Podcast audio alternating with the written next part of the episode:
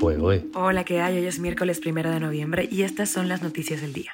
Esto es Cuba a Diario, el podcast de Diario de Cuba con las últimas noticias para los que se van conectando.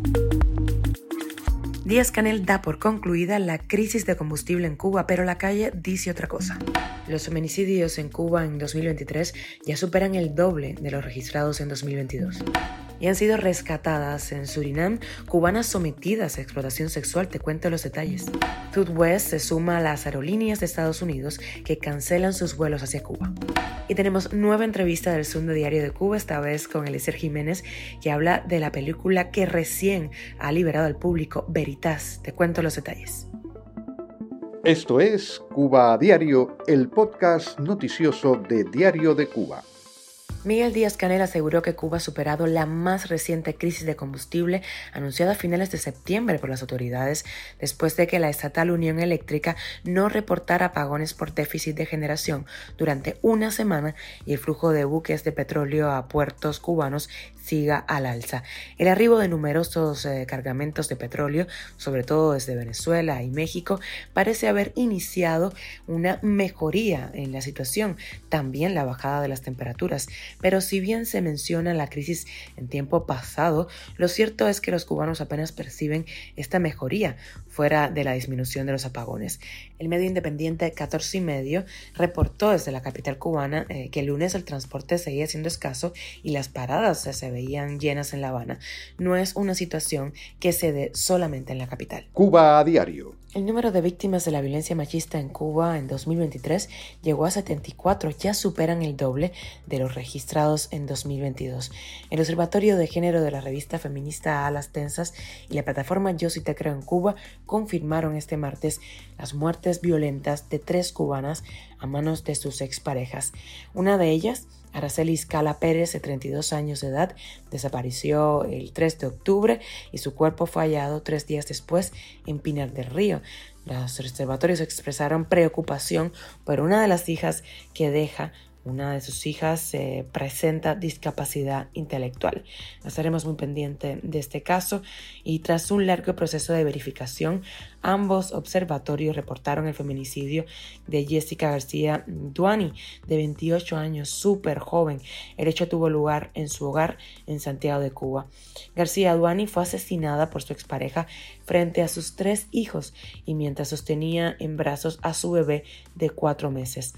Ambas organizaciones de la sociedad civil cubana consideraron que el hecho pudo haber sido evitado, pues el agresor tenía orden de alejamiento terrible. Por último, a las tensas, y yo sí te creo, en Cuba lamentaron la muerte de la enfermera Yubis Lady Gamboa Ricardo, de 34 años de edad, en Granma, en Bayamo. El agresor era el padre de su hija y su hijo todavía pequeños y las mujeres siguen siendo las más afectadas por la crisis migratoria en Cuba.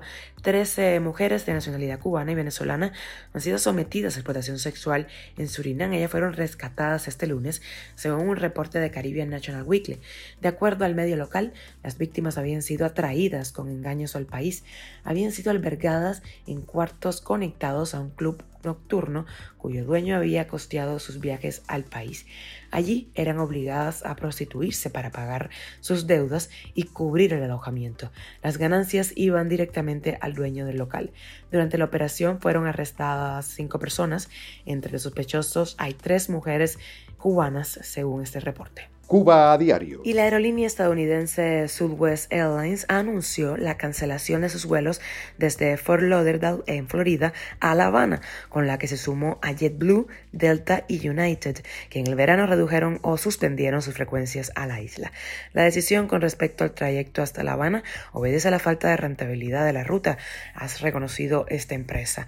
La estatal Oficina Nacional de Estadísticas e Información en Cuba reportó que el país recibió casi 2 millones de visitantes internacionales entre enero y septiembre de este año, un incremento de más de dos tercios con respecto al mismo periodo en 2022, pero bien lejos del objetivo del gobierno cubano de casi 4 millones de visitantes internacionales para este año.